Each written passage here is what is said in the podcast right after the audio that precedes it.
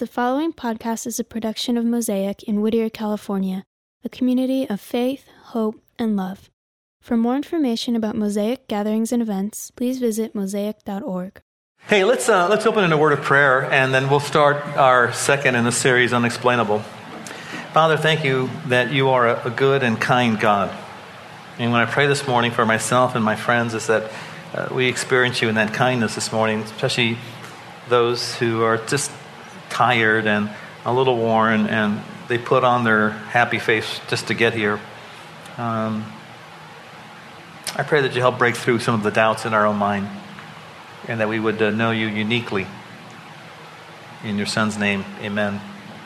So, John, John writes this biography, what we call a gospel. He's about 80 years old, uh, so white hair, white beard. Uh, tradition tells us that as one of the last voices for, for Jesus, he might have been boiled in oil. Um, so, if that's true, what I pictured is an older man, pretty scarred up, most of his body. And knowing how scar tissue forms and heals, maybe not as mobile as he once was, even you know, more so than being older, just the stiffness of having your body covered in scar tissue.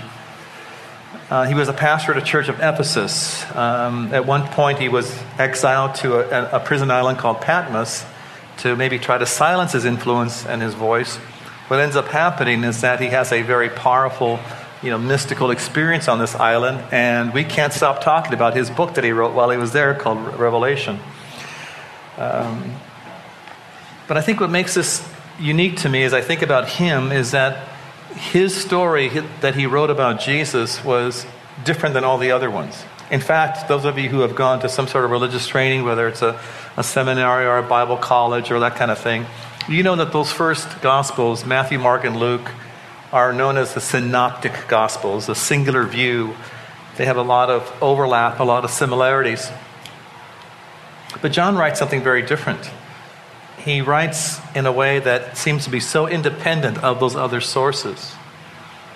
Hey, you want a little, a little arcane, esoteric fun fact? I'm saying, I, I want to know how many of you know this. What is the only miracle recorded in all four Gospels? I'm not telling you. Uh, what's that resurrection? Okay, that's part of the story. Yeah, good, good call. Not the one I was thinking of, but uh, well done.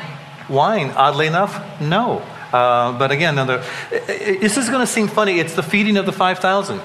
That is the only miracle that's in every single one of the Gospels. And when you think about why each person wrote, you know, perhaps Matthew trying to explain to his Jewish audience the Messiah, you know, Mark explaining the idea of a servant, Luke amazed at this perfect man, and then John speaking of his mystical divinity, each one saw something in that, in that miracle for their story. There's a school of thought that says that John was a young boy when he was actually a student of Jesus, which would explain perhaps his being the last surviving voice, and there's some other things that go into that. We, we learned last week that he was an intolerant man, he was a, uh, an impatient man, he was a very vocal, perhaps even violent man. I mean, you don't get nicknamed by God Son of Thunder because you have indigestion. I mean, there's something about you that is, you know, you're out there, you're a bit of an extrovert. And yet, as towards the end, when he writes those short postcards, these short, very personal letters at the end of this book um, of, our, of our Bibles, his, his, the word that he seems to return to over and over again is the word love. But this morning, when we read the story that I'm going to share with you, I, I want you to, to understand why he wrote this. And so let's start with John chapter 20, verse 24. John 20, verse 24.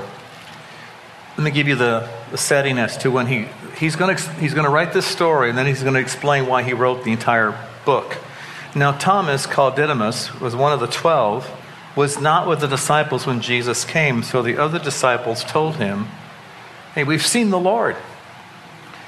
But he said to them, Unless I put my nail marks in his hands and put my finger where his nails were, and put my hand into his side, I will not believe it.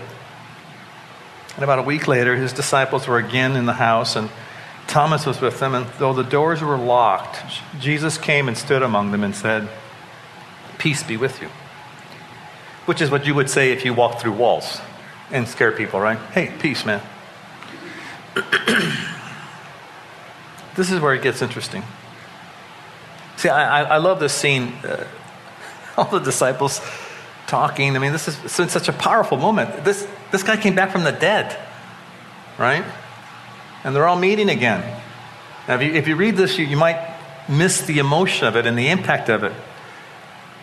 Because I can only imagine Thomas thinking, uh, you know, dude, close your mouth. You look like a mouth breather. You know, just there you go. And then he appears, and the first thing he has to tell everybody don't panic. It's okay. And then he locks eyes with Thomas and walks over to him. Thomas, dude, go ahead, put your fingers in the wound, put your hand in my side. Stop not believing. Now, if you're Thomas, you got to feel, you know, small. I mean, what, what, a powerful impact it must have had on this man. So he says, hey, put your finger here, see my hands, reach out uh, your hand and put it into my side. Stop doubting and believe. And Thomas said what we would say, my Lord and my God. Then Jesus said, hey, listen, because you've seen me, you have believed. Blessed are you, happy are you.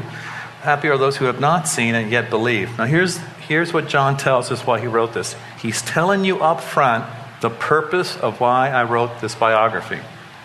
Jesus did many other miracles, miraculous signs in the presence of his disciples, which are not recorded in this book. But these are written that you may believe that Jesus is the Christ, the Son of God, and that by believing you may have life in his name. So he's one of the few people that tells you right up front. I, I, I'm trying to put together the evidence, the story, the impact of what I experienced so that you'll believe it too. And so one of these stories that he, he gave us is found in, in uh, John chapter 5, which is the text where we're going to go to. But this morning, before I even get there, I want to speak to you a little bit about his power over doubt. I think that for most of us, um, we doubt because it's a safer place than to believe and have hope. You know, the, um, it's almost like a refuge. I, I don't want to believe something is possible just to have my hopes dashed over and over and over and over again. So I just, I doubt. See, Because if I doubt, then I don't have to commit to anything. I have to leave myself open for a disappointment. For, for many of us, I think maybe that's probably our, our, our hurdle. Our, our biggest thing to process is just doubt. Now, here's the thing that, that I believe is the one that really is the most difficult one. You go to Sunday school, you have any kind of religious training, if you walked by a church, you've heard the phrase, God loves you. And for some of us, we hear those words and they just sting because we've come from such damage that that can't possibly be true. For others of us, we experienced it at one moment in a very significant way, and then we made decisions perhaps, or life happened, and we seem to lose our way and lose a bit of our souls. And we just think maybe he used to, but not anymore. And we feel the loss of a friend. Other times, I think you walk around as if you have this mark on you, a stain that says, He couldn't love me if He knew who I was. If God is anything, He wouldn't love me. And so we rather hide in doubt or function in doubt because the reality is just too painful. I also think, before I come to this story, how often it is that sometimes our language has to do with seeking God or finding God. When the reality is, it's, it's really the reverse. I think we are, we are experiencing it this way that we are actually looking, but perhaps it's, there's, a, there's a, an awakening, there's a hunger, there's a. I think we're just being drawn in, and we believe we're actually the ones seeking and looking for God. That just that's just almost never the case. It's just not how I think we're built. In fact, I think this is how we're built. Go to Genesis chapter 3, verse 8 for a moment. Genesis chapter 3, verse 8. if you're one of those Bible students, seminary students, you know, you, and, and, this is a, a, literal, factual, historical account, awesome. If you're one of those folks, you're not sure if it's historical and is it metaphorical, awesome. What I'm saying to you is that either way, it seems to explain our condition as people. Now, here's what I mean. You've seen this story hundreds of times in a commercial, in a cartoon, in Sunday school, you know, the little felt board. And I've, I've always noticed for some reason Adam and Eve are always Caucasian. You know, they're always blonde, blue eyed. It's obvious they were Hispanic. And um, with Adam and Eva. And, um, I noticed that no matter where they're standing, nature seems to strategically cover their sensitive areas as well, you know, so that we never see them actually naked. Uh, it's an interesting place. But in this story, you know that they had this tree and this knowledge of good and evil and this fruit that they were going to eat and they are conned into believing that when they eat this fruit, they'll experience their humanity a bit more significantly. You'll know and experience and have the knowledge of good and evil, which of course is interesting because they already knew good. So why would you want to know evil? But apparently it was their curiosity got the best of them. And so since I picture this more like a movie than anything else, I wonder what was that first bite like? Did it go sour in their mouths right away? Did it seem to be okay? What happened in the sky? Did it go gray? Was there some sort of rip in the universe? Was there thunder? Did something shake? Or did they just, all of a sudden, it seemed like color left their view? And they saw things in more shades of gray. And, and, and just, what did you just give me to eat, you know? Now, this is why I, I find that it's rarely us searching for God, it's, it's God searching for us. At that moment that that happened, it's verse 8. Then the man and his wives heard the sound of the Lord as he was walking in the garden in the cool of the day, and they hid from the Lord God among the trees of the garden. But the Lord God called to man and said, Where are you? the other part of the story is that they try to cover themselves. They realize something was missing. And when I read that part, verses 8 and 9, I always think how weirdly tragic that is. I mean, here was this, their, their closest friend, their creator, the one that they took pleasure in, the one he took pleasure in them. And he shows up and, and they go hide. You know what this feels like? You ever have that relationship that starts to go south and you need to cut it off? And when they show up at your door or you see their caller ID in your phone, what used to be exciting to you, like, oh, oh they're calling. you know, you, you reach out, you let it go to voicemail, or you you try to stay away from the curtain so they don't see that you're in the house, even though your car's out front. Chris, apparently that spoke to you for some reason. You're just, I just don't know which one you were in that story. there's, just, there's, there's almost nothing as weirdly painful as, as, as love that's been broken, isn't it? And, and you have to feel this as a lover looking for his loved one. And Adam and Eve, being the loved ones who also loved it one return, couldn't be there, and so they hid. And then the question comes up because if, if you read the scriptures, this is where God always drives us, is through questions. Do you mean, do you really think he didn't know where they were? You know? Of course not. He just needed them to articulate, why, you know, why am I here? Why am I hiding from you?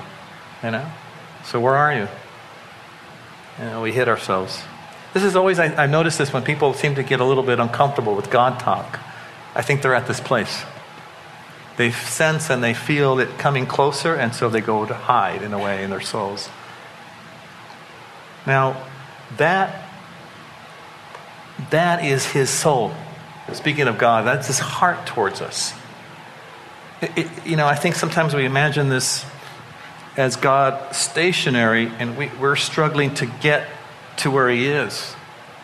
We're actually, he's always moving towards us. He gives us metaphors like water, and in this book, the wind, movement towards the people that he loves and, and seeks. This is why I rarely ask, I mean, I just don't, it's just not part of my language to ask people, you know, have you found God? It's not like he's hiding. We're the ones that are hiding, we're the ones that are avoiding him. So, John chapter 5 is sort of a story like this to me. Let's go there. John 5, verse 1. Sometime later, Jesus went to Jerusalem for a feast of the Jews. Now, there is in Jerusalem near the sheep gate a pool, which in Aramaic is Bethesda, which is covered by five covered colonnades or pillars. And here a great number of disabled people used to lie the blind, the lame, the paralyzed. One who had been an invalid for 38 years, when Jesus saw him lying there and learned that he had been in this condition for a long time, he asked him, Do you want to get well? I want to stop here just a moment. There's only some questions God can ask that don't come off sarcastic. See, if anyone's, any one of us did that, hey, dude, want to get well? Like, bro, that was horrible, man. I was so sarcastic. How could you? Dude, you're a monster. See, but oddly enough, that's a question that, he, that this person perhaps needed to answer. Now, I want you to know that this question, if those of you who are English majors or you're in sales, is a closed end question. It's either yes or no. Do you want to get well? Yes, I want to get well, or no, I don't want to get well. But I want you to listen to the response of the fellow. Verse 7 Sir, the invalid said, I have no one to help me into the pool when the water is stirred. While I'm trying to get in, someone else goes down ahead of me. Then Jesus said to him, Get up, pick up your mat, and walk. And at once the man was cured. He picked up his mat and walked. Now, some of your Bibles have verse 4. It seems to be like a parenthetical thought that says that an angel would touch this water and then when it was moved, when it had this troubling or movement, the first one into the pool was healed of whatever issue they had. All right? So now, if you're completely invalid and you can't move at all, you're not going to be the first one off the line to get to the pool. And though that verse is a little controversial, verse 7 seems to imply something about this water being moved. Now, I'm thinking, I guess, you know, I'm a bit of a mystic, so I believe in the supernatural. So I think, well, it's possible. But what I also think is that maybe there was just bubbling of water underneath. It's a natural spring, and someone interprets that as this thing, and they jump in, and who knows? All right. Either way. Verse 9, picking up, the day on which this took place was a Sabbath. And so the Jews said to the man who had been healed, It is the Sabbath which demonstrates their tremendous grasp of the obvious. The law forbids you to carry your mat. But he replied, Well, the man that made me well said to me, Pick up your mat and walk. I mean, I hear you. You got your traditions. But the guy that healed me, he said, Pick up my mat. So you know what? I'm down with him. and by the way, I'm walking as I'm carrying my mat. So, of course, they asked him, Somebody doing good on the Sabbath? We got to put a stop to this. So they asked him, Well, who's this fellow that told you to pick up his mat and walk? And the man who was healed had no idea who it was. For Jesus had slipped away into the crowd that was there. So it tells me, obviously, that he wasn't that Scandinavian blue eyed Jesus that we normally see paintings of. He didn't stand out. Oh, it's the blonde Jew there. Look at his eyes, they're blue. That's him. Tall, slender man, that guy. He looks like he needs a good meal and some color. Later, Jesus found him at the temple and said to him, See, look, you're well again. Stop sinning, or something worse may happen to you. And the man went away and told the Jews it was Jesus that made him well. All right, a few things out of the story. Here, here's one of the first things that stick out in my mind is, is the idea of what we consider a miracle. A lot of it is just it has to do with time. Time makes something seem miraculous. When it happens slowly, it's not a miracle. Um, how many of you, when you were little, okay, so I hope you guys didn't eat breakfast, but I was always amazed at scabs as a child. Because I remember thinking, I, I got a scab. I'm getting well, right? Because you have those, um, my poor parents. I was, I was one of those children that was often, you know, at the hospital. And then there was that moment of self injury when I ended up in the hospital. And um, have you ever cut yourself where you see your bone? You're like, man, that's deep, you know, or you have some weird things popping out and you got to push it back in while you call the doctor, you know. Uh, but I always knew that when that scab came, which, by the way, sorry, reminds me of beef jerky. When I would see the scab, see, I told you, I'm sorry if you guys ate, but I'm just, I'm just telling you, that, see, you're with me on that one, right? It doesn't stop me from eating beef jerky, by the way. I'm just telling you, it reminds me of a scab. That's one big, huge. Uh, someone's like, oh, stop, make him stop. We'll take this out of the podcast for uh, everybody else's sake. Beef jerky. Then, um, but I was always amazed when that, you know, just tripping at your body replicate. It's a, a healing machine. I mean, you don't grow a finger back, but the place that the finger went away will scab up, heal, and you'll have skin again. That's, that just trips me out. Uh, you break a bone, you set it, it'll, it'll heal. In fact, this is why I, I have this bump in the middle of my hand. Uh, I broke my hand, and, and so uh, instead of fusing it this way, they laid it one bone on top of the other, and then it, they let it fuse. And they said, hey, come back, we'll shave it down. I thought, oh, no, I'm good. Yeah, I'm good. That's just, it just in your skin and stitching. And I was always amazed at how that your body heals. But you see, we don't think of it as such a big deal. In fact, we get impatient. Come on, you heal. But if it happens instantly, it's a miracle. It happens over time. Huh. Water into wine, no big deal. Water into two buck chuck. We don't, they're not impressed. See, some of you know that. You guys are drinkers. I know who you are now. We're taking names. We'll be talking to you after the gathering. Right? How about little, little bitty, looks like specks you refer to them as seeds. You put it in the ground, you pour water on it, which is a good waste of potential wine, and then you wait for it to grow and you eat it. We eat food from the ground, we eat from dirt. Now, I personally prefer my food created in stainless steel vats with men in white coats so that I know it's good for me. But you take these little seeds, those wonderful salads, and then some of the you, you, things we make, we make bread out of. Sometimes we make pan dulce from it. I mean, you know, it's all good, and we're not impressed with that. Why? Because this is how things happen. But if it happens immediately, it's wow, it's a miracle. So I think that's one of the things, one of the first things I need to get over is the fact that the miraculous exists among us a little bit more frequently than we think. We just are used to it. With the time taken away, it becomes more amazing. Here's the other thing this event took place on a Sabbath, and this was the, the day of national rest. People weren't supposed to do any kind of work. Now, the idea behind it was this great time that you would spend with God connecting. There was a huge spiritual significance to this moment. The other component was simply physical rest, connecting with your family again, enjoying God and your family, your friends, life. But somewhere along the line, as we do, we just made it weird. And even doing something good was against the law. You did it on a Sabbath. But, but here's what I want you to understand you know, there, there's, there's no day off for a God who loves and cares. If there's misery, if there's pain, if there's dysfunction, if there's darkness, if there's something that's hurting, he, he moves towards that.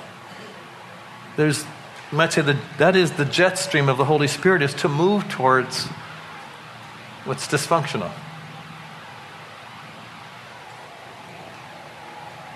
Because for him, there's no rest. He doesn't need that in that sense.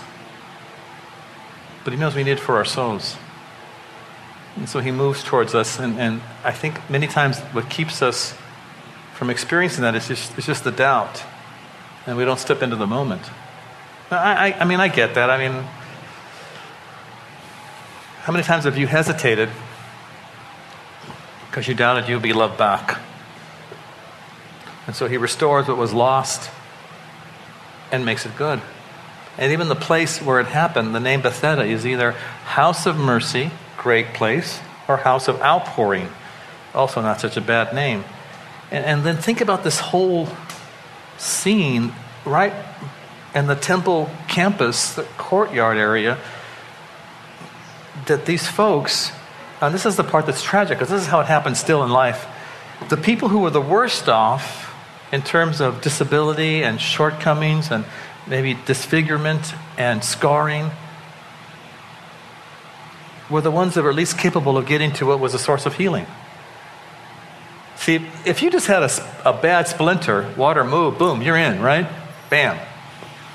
But if you can't use your legs, if you have a large thing that you're growing or something, then you, you can't get to it, then you're the one that needs it the most and can't get to it. Now, think what that communicates to you year after year after year after year is that he doesn't care. Or if he cared, wouldn't he make another way? Or maybe I'm too damaged for him to heal, or I'm just too ugly for him to love me and heal me.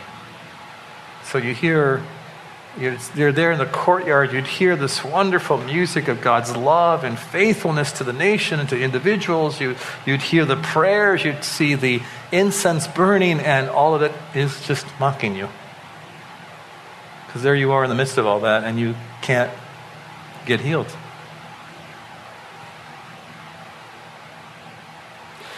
When I think about that fellow himself, I mean, you, you have to sort of really feel and smell the moment to a degree. Is, uh, I mean, 38 years in the outdoors, if he's not able to move around well enough to, to, to hit the water when, he, when the magic happened, personal hygiene is not a priority. Right? So, you know, maybe the hair and the beard is matted up. Um, whoever since he wasn't working, somebody probably fed him out of charity as a, as a beggar, and so maybe didn't have the right plates, and you know the, the fingernails not being cared for and broken and chipped, discolored, and you know skin that's uncared for, uh, you know body that's unwashed, and perhaps sitting in some of his own filth, and and that's the guy that Jesus says, "Hey, do you want to get well?" Oh, no, no, no, I'm good. I, am I'm, I'm down with this. I like staring at ankles. I love the stench. I'm perfectly fine. I, I, I had a little bit of humor in that for just a moment because, honestly, I don't think I can handle reading this without some emotion. It's just so dark to me at some level because I, I, can feel this man's sense of hopelessness. And so he's got to come with a story to say, well, I'm just not quick enough. Because what's his option? God doesn't love me enough?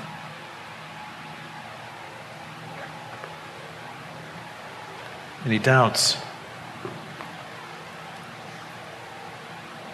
You see, I think for some of us, it's not that we it's not that we doubt that God can. It's just that we doubt that God can can or will for us.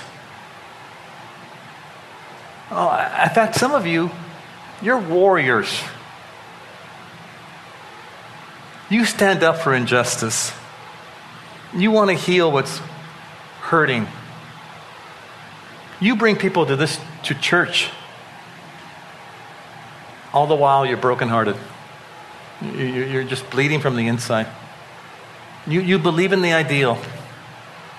You just really have a hard time believing it for yourself. And see, what we, what we actually doubt is his love for us.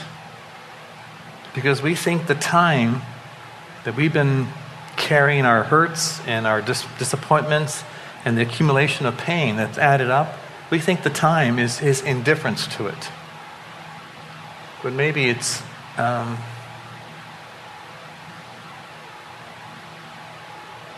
it's an indication of maybe how sick and damaged our souls actually are. How many of you actually do any gardening? You do? You do? Oh, really? Okay. You garden, garden, or you guys even grow food? Have You ever grown food? Really? Wow, hats off to you. Um, I remember taking horticulture in school, and um, I have to say that every single moment of that class was painful at multiple levels. Um, I didn't like being outdoors. no surprise there. And, uh, uh, but I was always, uh, you know, what, what, stuck with me is how much preparation there is for something to grow. I mean, you think, oh, okay.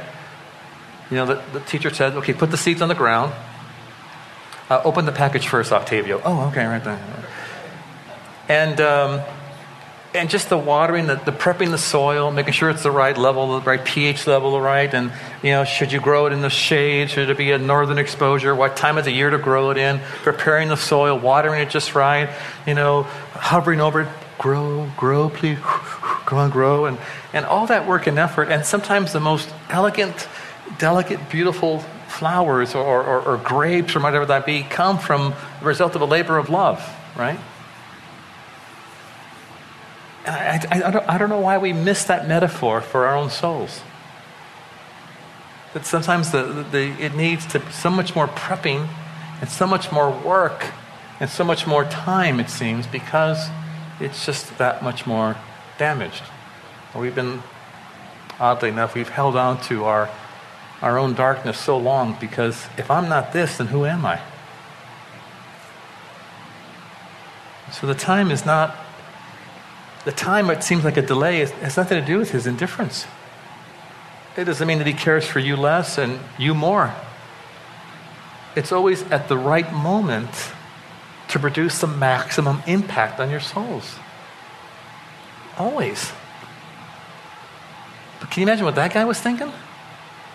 People walking in and out of the temple all the time, people coming in and out experiencing God, some very moved to emotions, others smiling, most people singing. What was his story about God? Can you feel what his impression must have been? Driven home to him year after year after year after year. And then this young guy comes along and says, Hey, you want to get well? Of course, he has a story because it's too painful to say. I don't think God loves me enough. And that's why I can't get well. See, but I think that's what some of you actually, if you were to peel back, that's what some of you actually believe. He just doesn't love you enough.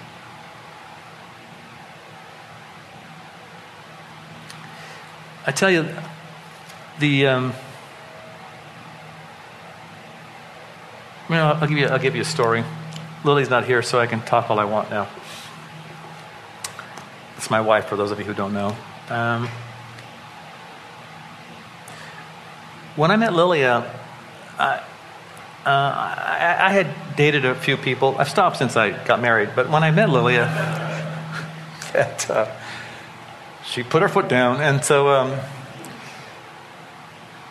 you know we hit it off right away. Obviously, she was deeply attracted to me, and I was fond of her, and um, so, but we hit it off right away, and and. Uh, and, and, and for guys, you understand what I'm saying. If you have the nice car and you know you, you go out and you pay for the evening, you pick up your date, you drop her off, and you know sometimes you wonder, is it you, or is it what you're able to possibly provide? Is it is, is it your lifestyle? You're not sure, right? And, and so with Lilia, I wanted to be sure because I really liked her right off the bat. So on our second date, on Saturday night, I took her to the laundromat with my pit bull that I asked her to feed. And I thought, hey man, I really like her. So if I, I know some of you were like shocked, like what? And, and I thought, if she doesn't go with this, her loss, but I'll get over it. I'll learn to love again. And so she stuck around. And so we decided to get married. But before we got married, and in between the laundry date, I had a moment when I just imploded emotionally and spiritually. And it led to an episode of self injury, and it led to the moment in the hospital and all this stuff. And, uh, you know, my job was gone, and car, it's just not good. No bueno, as they say. Her ex boyfriend comes into town, flies in on his plane, not a plane, his plane the good doctor wanted to try to um, reconcile with, with my wife. Well, my girlfriend at the time. Oh, I didn't know who she was at the time. So I'm walking around with my injuries, out of job, the car, everything else that I thought I had going for me. And uh, Dr. Jerkface comes into town not bitter, but to, to try to convince Lilia to come back. So obviously, you know what I'm thinking. We had a few laughs. We'll always have the memories, but it's over.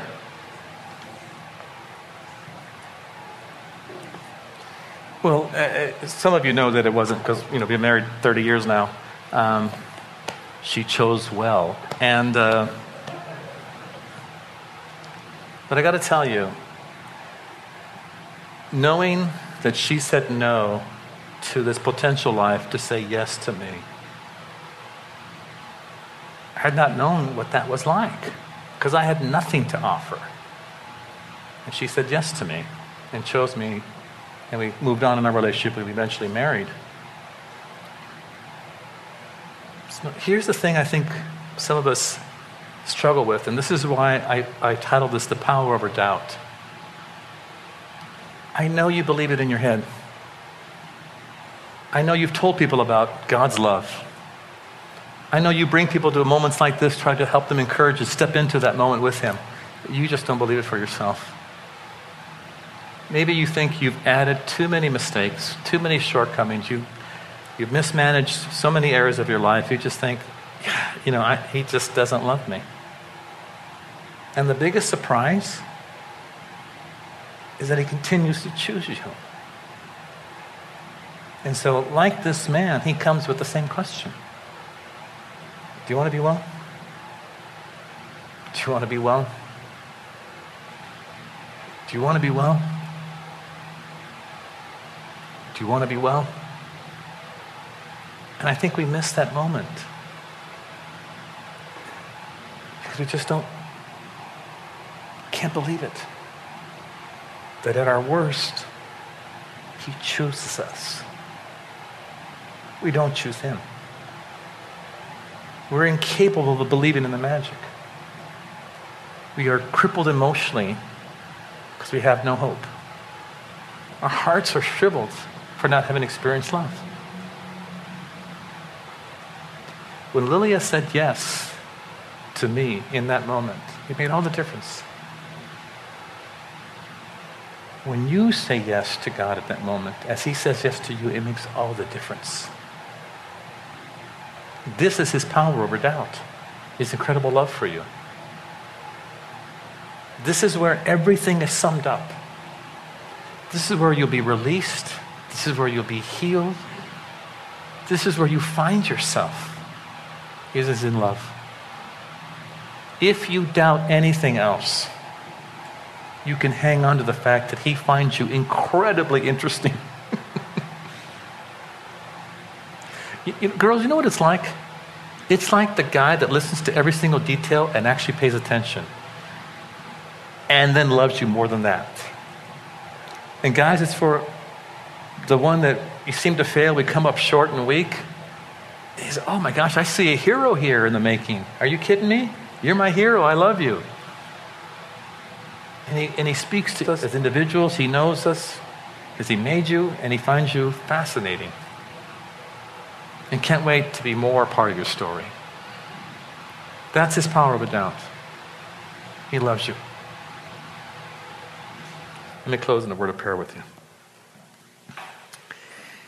Father, thank you so much for your kindness and for your love. For, for me, for my friends, because of the story, and, and maybe now pictures in our head that we've talked about this morning.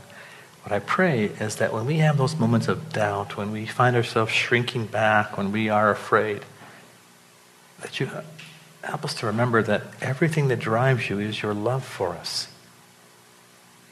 I pray that you help us to experience that, that way that it seems to really restore our souls and heal us and, and, and just erases all the dark past so that it no longer hurts us. I pray that you help my friends and I understand your incredible love for us and experience the difference that that makes.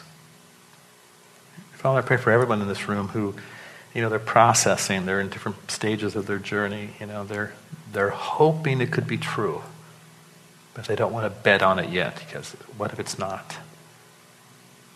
Help them understand that you're a, you're a sure bet we never lose. We throw all we have and abandon ourselves into your arms and care because you do love us. You're so incredibly for us, so incredibly interested in our lives as a good father. Help us to step into those moments with you. In your son's name, amen and amen. Thank you for listening to this production by Mosaic Whittier, a community of faith, hope, and love. For more information about Mosaic gatherings and events, please visit mosaic.org.